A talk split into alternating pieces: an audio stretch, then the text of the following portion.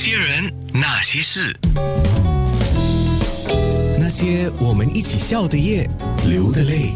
接下来一心一意好温情慈善直播，陆陆续续都有不同的慈善机构受到照顾啊。那一共有十三场嘛。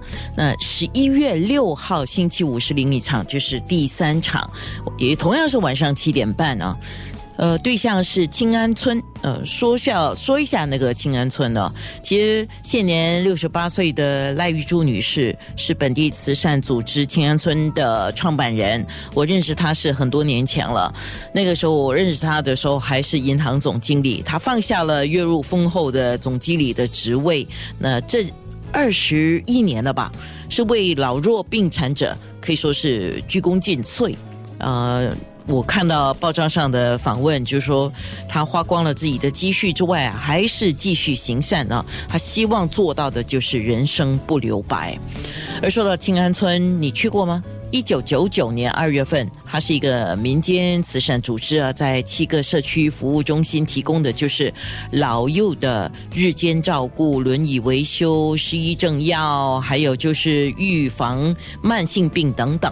这些慈善跟教育工作很多都是要做做到一个叫预防胜于治疗的一个整体的健康的理念呢。那当然他们还是很注重环保的。而这个时候，当然要请赖女士来说一下。他们需要的是社会人士怎么样的一个帮助呢？新安村呢，已经是一个二十一年的社区服务团体。那么，因为社会的需要，我们现在已经有七个社区服务中心。那其中呢，有包括在东部和西部的轮椅维修中心，是为七千多户的轮椅和病床用户维修和保养轮椅。那么我们也有差不多两千位慢性病人，包括癌症病人和 autoimmune 的病人呢，在我们的辅导和关怀的 list。这七个中心都服务不同的对象。那么我们每年的开支呢是三百五十万，再加上明年我们的幼教中心呢是需要做重修。所以在这个重修的过程，我们必须另外跟 HDB 租一个暂时的幼教和日照中心，在维修好了之后要搬回来，所以这个过程又增加了十八万，所以明年就是总共会需要三百六十八万的经费。所以这一次的呃 charity show 跟我们的二十一周年的晚宴哈，所筹到的钱呢，就是要来补助这七个中心的服务费用，还要加上幼教中心的重修费用。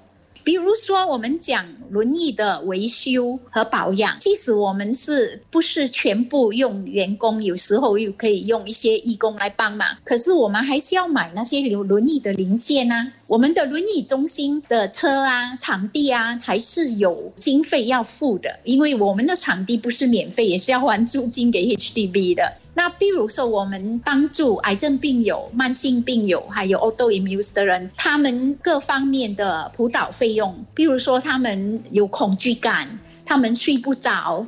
他们有焦虑，这些都是需要专业的辅导师，还有花路疗师，就是 emotional management 的这些专业人士来帮忙他们。然后这些自然疗法的经费呢，现在目前 insurance 是没有 cover，而且政府的补助也没有的。所以呢，我们就有一个慈怀补助计划，那么有补助他们在这自然疗法、情绪管理各方面的这些需要，还有化疗过后的副作用的痛苦的减轻，所以我们补助他们，而且每个星期风雨不改，我们的义工出他们的车油，出他们的时间，为癌友和慢性病友呢。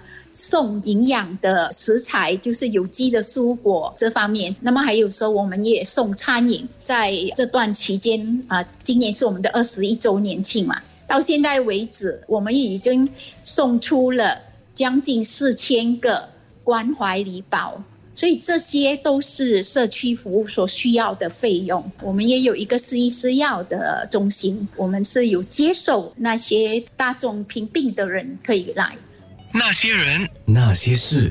是啊，刚才特别提到了清安村是庆祝二十一周年嘛，所以我知道有一个一席五人份的二十一周年庆晚宴啊，是送到府上给捐款一千元或以上的爱心人士哦。但是这些款项、这些捐款必须在十一月三号之前收到才能够准备。那接下来我们请赖女士说一下青安村的捐款热线好吗？她可以打办公室的号码六七四九八五零九九六。